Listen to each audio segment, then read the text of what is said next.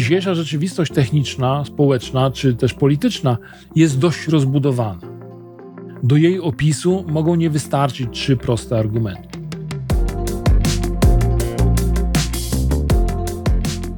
Do udanej argumentacji potrzeba, moim zdaniem, trzech argumentów. Oczywiście lepiej jest mieć kilka więcej. Wtedy można wybierać odpowiednie treści do konkretnych sytuacji i do konkretnego kontekstu negocjacyjnego. Dlaczego tylko trzy? Przede wszystkim dlatego, że samemu dobrze je znać i pamiętać, i po to, aby adresat argumentacji nie gubił się w dużych ilościach danych. Trzy argumenty nadają się do tego doskonale. Można je szybko i łatwo uporządkować oraz zapamiętać. Ponadto, jeśli przedstawione trzy argumenty nie odniosą zamierzonego skutku, będzie można skorzystać z czwartego i piątego argumentu. Taka ilość informacji pozwala mieć nadzieję na utrwalenie się w pamięci odbiorcy. Tutaj ważna uwaga.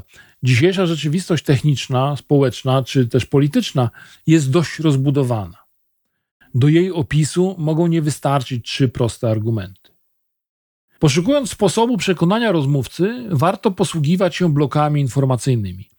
Ja proponuję, aby tych bloków było w jednej argumentacji nie więcej niż, i tu niespodzianka, nie więcej niż właśnie trzy, z powodów wcześniej podanych. Jakie to mogą być bloki? W warunkach biznesowych takimi blokami zwykle są jakość produktu, usługi, specyfikacja techniczna, warunki dostawy, finansowanie zakupu, prestiż, gwarancje itd. Tak w trakcie negocjacji dobrze jest wskazywać, który z bloków właśnie omawiamy, a pojedyncze cechy zawarte w bloku informacji omawiać w formie argumentacji, teza, uzasadnienie, przykład.